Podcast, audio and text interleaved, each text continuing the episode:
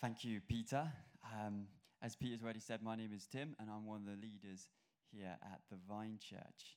Um, you know, I've gone back to the old way of using this mic because the little uh, Britney mic is broken. So, uh, gone back to old ways uh, using this mic. Um, we all had a good time at West Point, didn't we? Whoever came, we had a good time. Uh, if you didn't come, we obviously missed you, but we hope you had a good bank holiday, and there's always next year. But we had a really good time. And it's great when the weather's great, isn't it? Camping is, is much better when it's not raining, it's not really cold or windy. Uh, so it's the start of a, a new month, it's the start of a new academic year in many ways. So we're going to be starting a new series. And this series is themed Jesus and Life. See, if I was to take a snapshot of you right now, if I was to put a photo of you in there, or you were going to put your photo in there, I could look at that photo and I could learn a few things about you. I could learn uh, by the way maybe you dress, by the way your style, or what culture you're from. You know, by even maybe your facial emotions, I could learn a bit about what you're feeling like.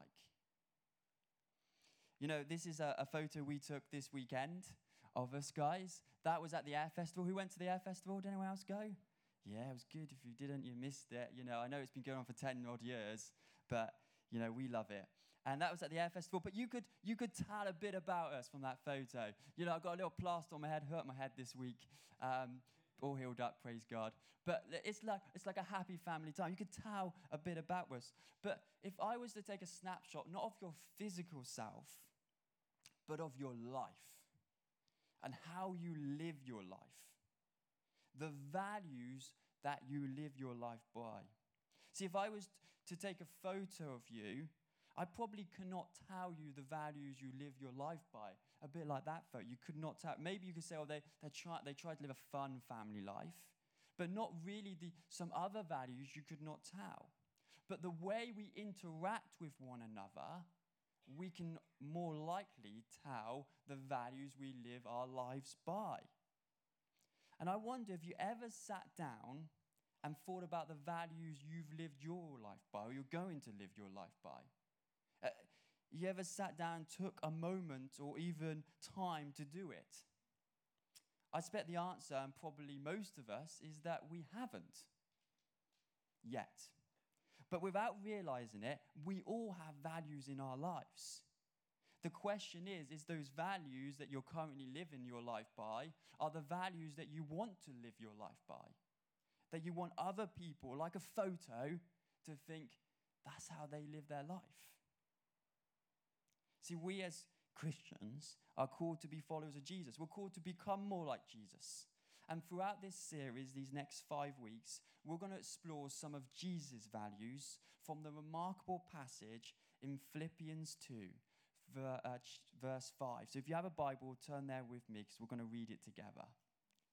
Philippians 2, verse 5 to 11. So, for the next five weeks, we're going to open up these and think about Jesus' values and how we should live like similar values or the same values. So here goes. In your relationship with one another, have the same mindset as Christ Jesus, who, being in the very nature of God, did not consider equality with God something to be used to his own advantage, used to his own advantage. Rather, he made himself nothing by taking the very nature of a servant, being made in human likeness, and being found in appearance as a man.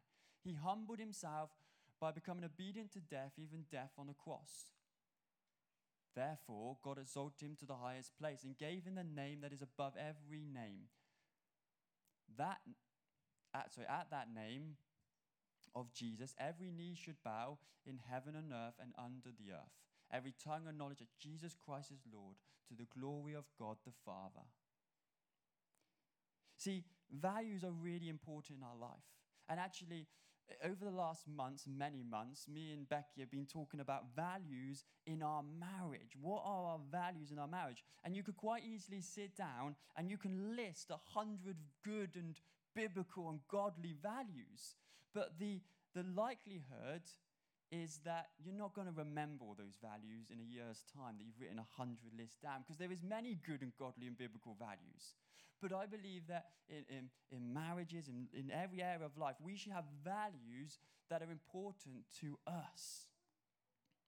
Sometimes we can take values a given, but if we do not communicate our values to each other, we cannot expect each other to treat us like we expect to be treated. Does that make sense? Communication of values are so important. This affects the way we interact in our marriages, in our family relationships, our friendships, with our work colleagues, even the sales assistant behind the counter when we go and buy some new clothes from the shop. Our values will determine how we treat each other.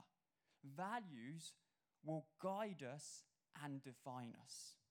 And this series, we're going to be looking at some of Jesus' values. And I want to really encourage you over the next five weeks is to spend time thinking about your values and say, well, what values do I want to live my life by? But we're going to kick off with the first one ask God first. Or, in other words, speak to God about it. Speak to God about it. Let's turn to John chapter 5, uh, verse 1 together. John chapter 5. Ask God first.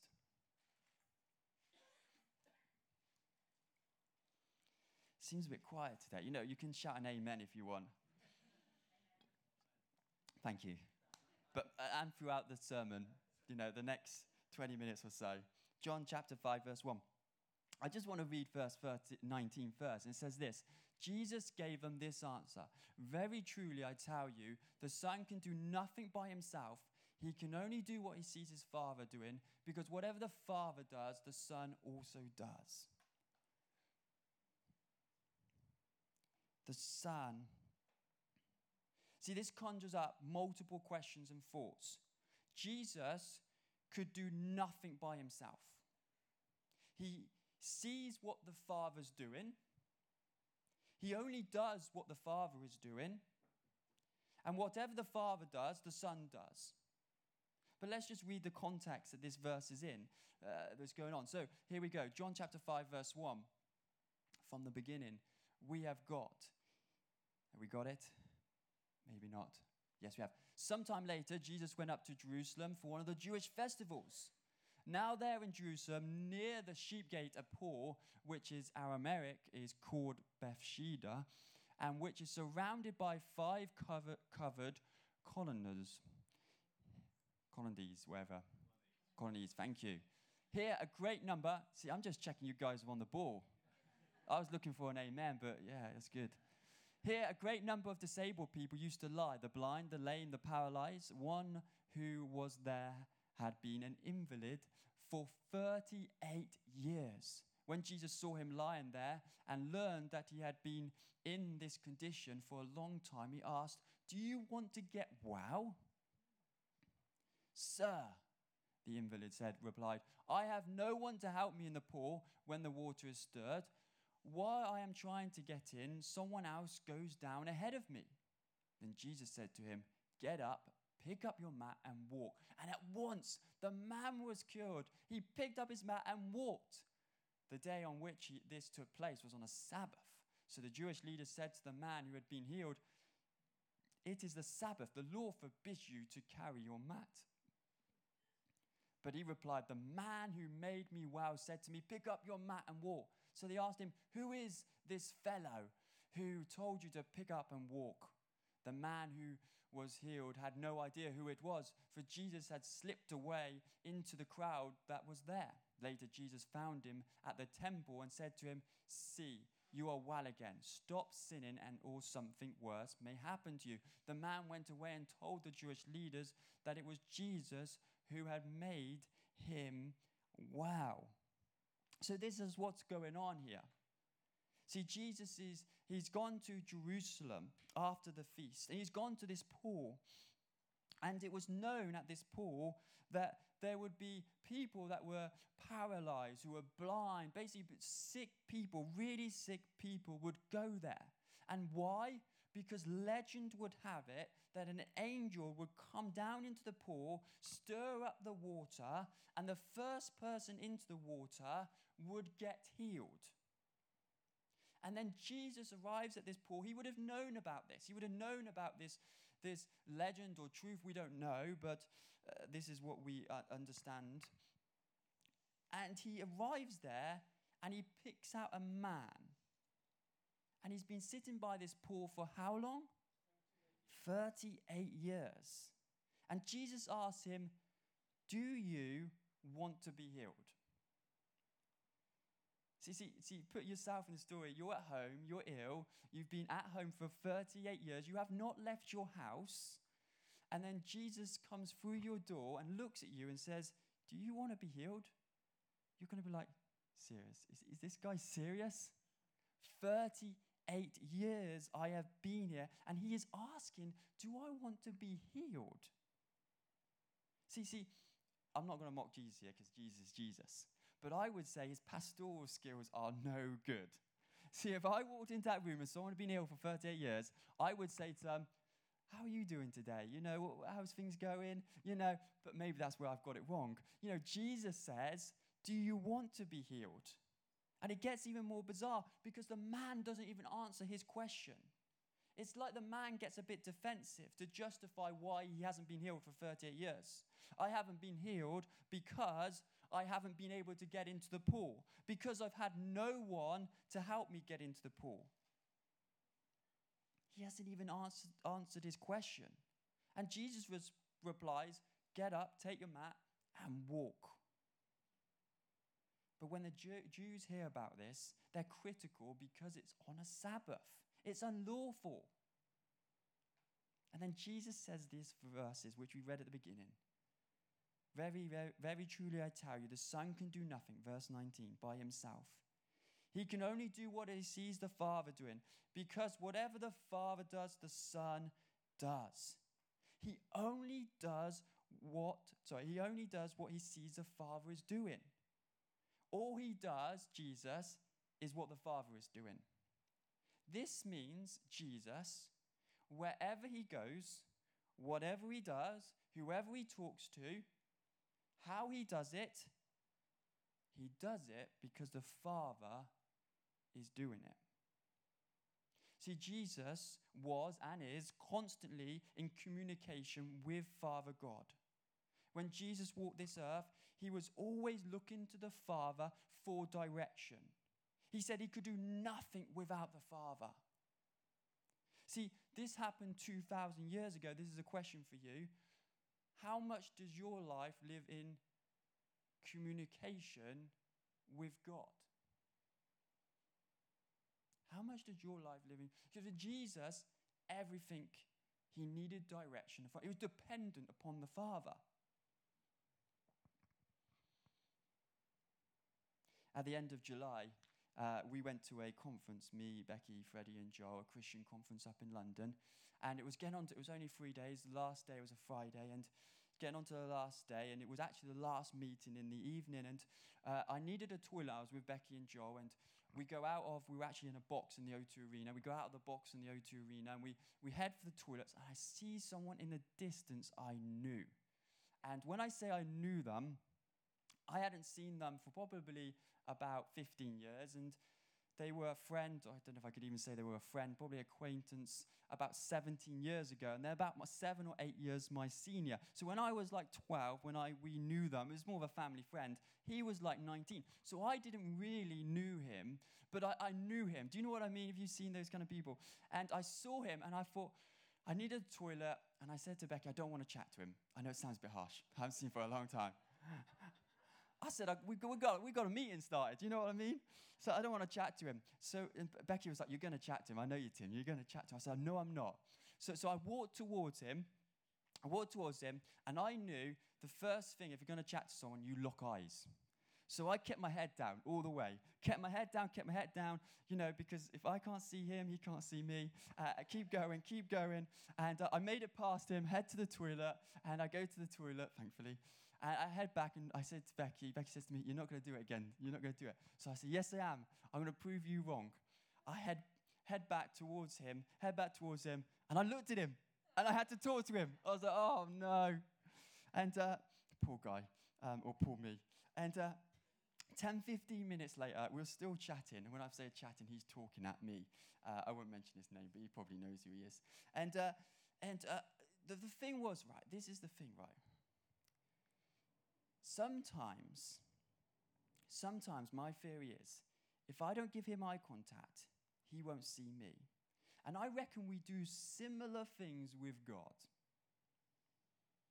If I don't give him eye contact, or if I don't talk to him, he doesn't see what's going on, and I don't have to ask or talk to him about my life or what he thinks I should be doing, or I don't need to be doing what he wants me to be doing.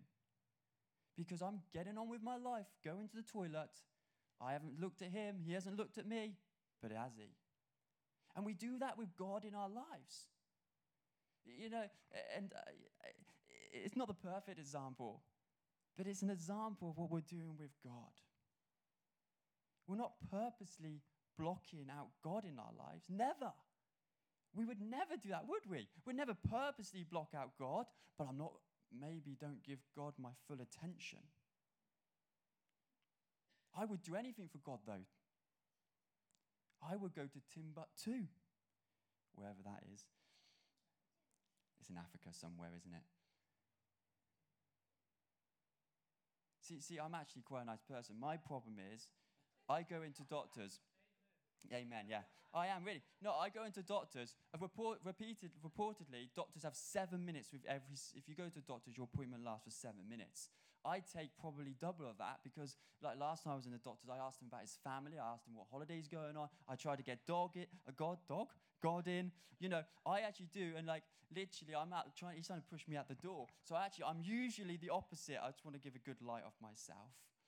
But Jesus says these words Very truly, I tell you, the Son can do nothing by himself. He can only see what the Father is doing. Because what the Father does, the Son also does. I wonder and question if sometimes we as Christians can block out God. No, we don't do it purposely, but we don't include God in the picture. See, there's this great passage we want to read. I'm going to read it, verse 19, if you've got on your Bibles. Jesus said to them truly, Very true, I tell you, the Son can do nothing by himself. He can only do what he sees the Father's doing. Because whatever the Father does, the Son also does. Verse 20. The Father loves the Son and show him what he does. Yes, he will show him even greater works than these, so that you will be amazed. For just as the Father raised the dead and gives them life, even so the Son gives life to whom he is pleased to give it. So you notice three things even from these three verses. Verse 19, the Son is dependent upon the Father. Verse 20, the Son is loved by the Father. And verse 21, the Son is empowered by the Father. See, Jesus, he was dependent and loved and empowered by the Father. We should be dependent. We are loved. We should know we're loved. And we should be empowered by the Father as Christ's followers. See, we've got to be in constant commu- communal with God daily. We've got to be talking to God. God, what do you want me to do today? This is what Jesus did in his life. He did everything the Father was doing. He, he, he followed him. He, he said, Oh, I should do this or this or that. You know, you know, oh, oh God, you want me to say this? Oh no. But it's a constant communal with God. We can't block out God or, or not show our eyes. You know, I'm not going to give him the look just in case I have to talk to God.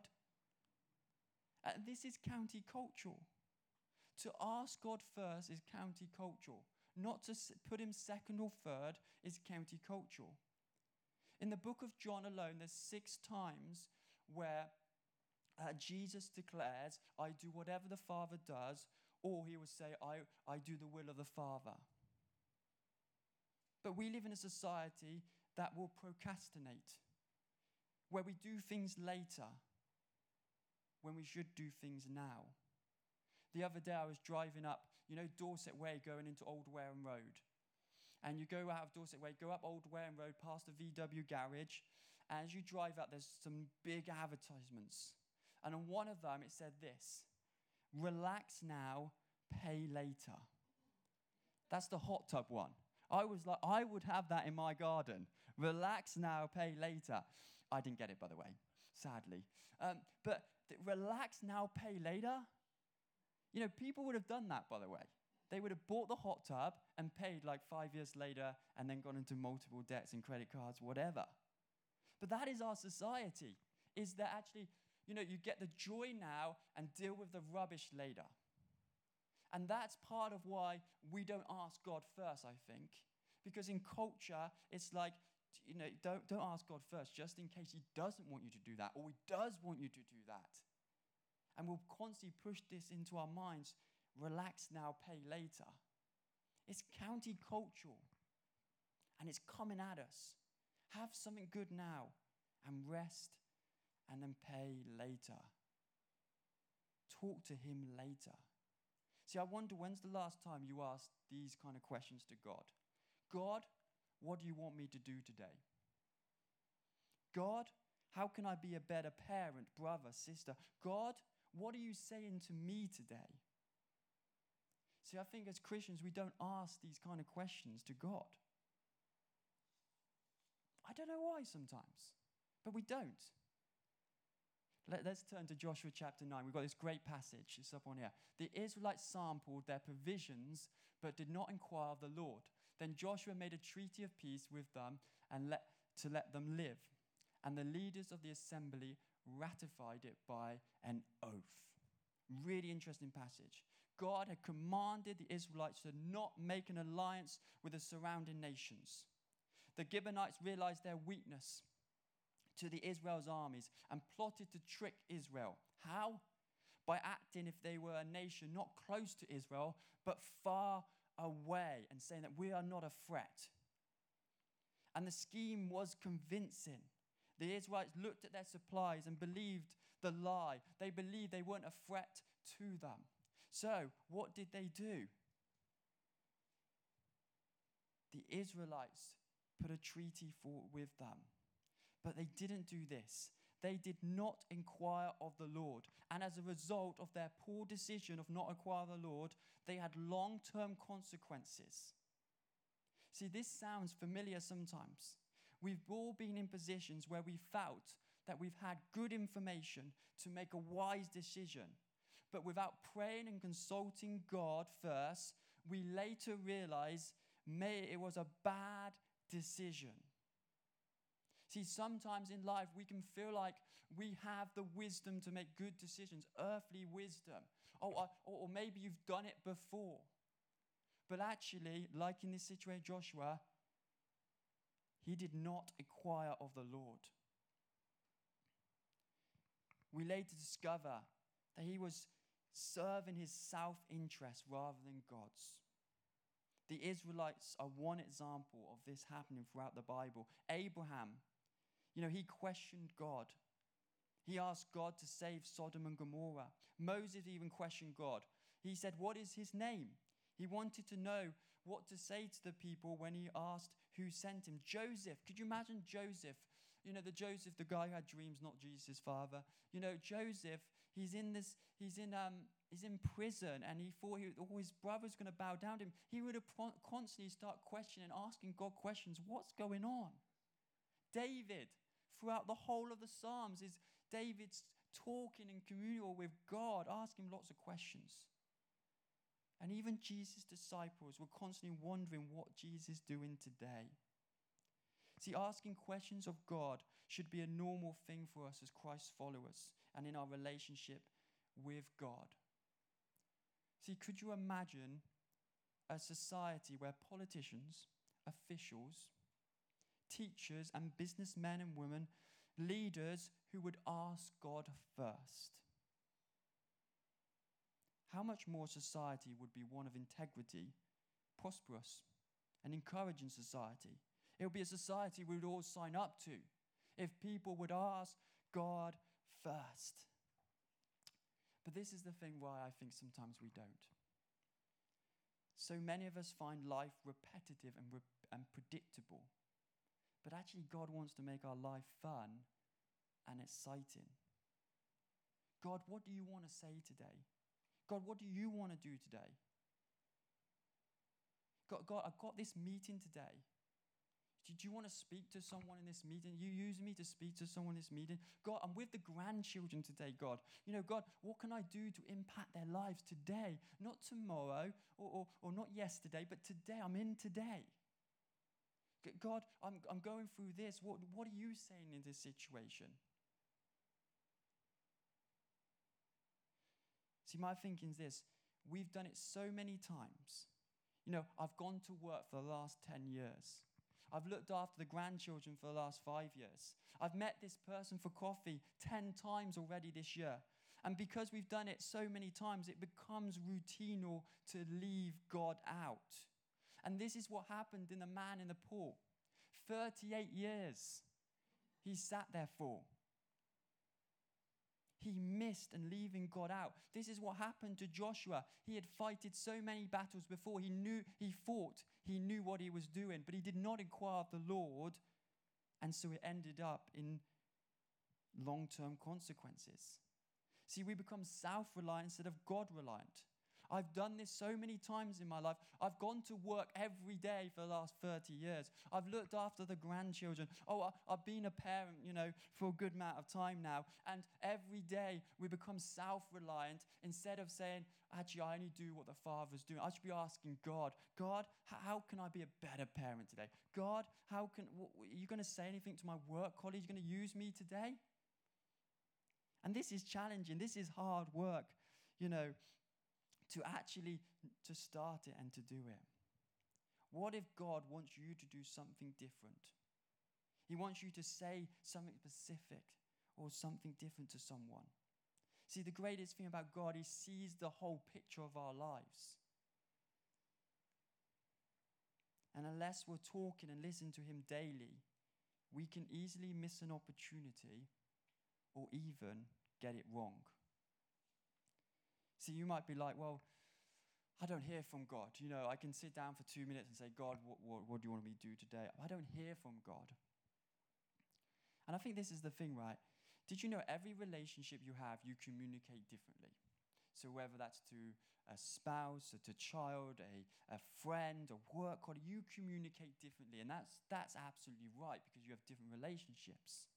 And I think this is where God works as well. He will communicate to each one of us differently, but often in the same way. So, whether that's a peace inside, whether that's through a Bible scripture, or a prophetic word, you know, God interacts with each one of us differently. However, he often, I think he's often consistent in the way he will talk to us. So, learning how God speaks to you is really important. So, when you can say, God, what do you want to say today? You know the way God speaks. You know it's not just something you made up. Actually, this is the way God talks to me. You can trust it. See, we need to create new habits, new habits of asking God, what do you want to do today? What do you want to do today? A couple of days ago, me, Becky, and Freddie and Joel, we wake up and we pray together. And uh, you know, we just started, me and Becky pray together every day, but we just started doing it as a family, praying together first thing in the morning. And we asked God, well, I don't know why, but we prayed, I don't even know why, that we could be generous to someone today. And then God gave us an opportunity to be generous to someone. And we just thought, yes, this is the opportunity. And it took us to make us a, a journey out of our way and to do a few things that day to be generous to someone. And I'm not trying to big myself up, but I'm, I'm saying that God he responds when you have a heart that wants to hear his voice for today. Verse 19 again. I can do nothing without the Father. How many of us can repeat that statement? I can do nothing without the Father. I reckon that we all probably can't repeat that because we get on with life. I go to work, I do this, I do that. That's just life. But for Jesus, that was a profound statement. I can do nothing. You might be thinking, well, he's different, he's God. And if we think that, we've got it so wrong because we are called to be like Jesus. We are co heirs with Jesus. Jesus is our brother. We are like Jesus. And therefore, if he says, I can do nothing without the Father, we should be in similar circumstances. We can say, actually, my life, I can do nothing. For every day, every morning, I need to wake up and say, What are you going to do with my life today, God? We should all be striving to say this. We can do nothing without, without the Father speaking into our lives. See how exciting and fun life would be, how exciting and fun work would be, or church would be. It could be scary if we woke up every morning and said, God, what do you want to say today? Is there someone you want to do? And God might say, you know, God might say, nothing today, just get on with life. But He might say, that person you walk past every day, you know, give them a bar of chocolate. Or encourage that person. Go out your way and encourage that person today.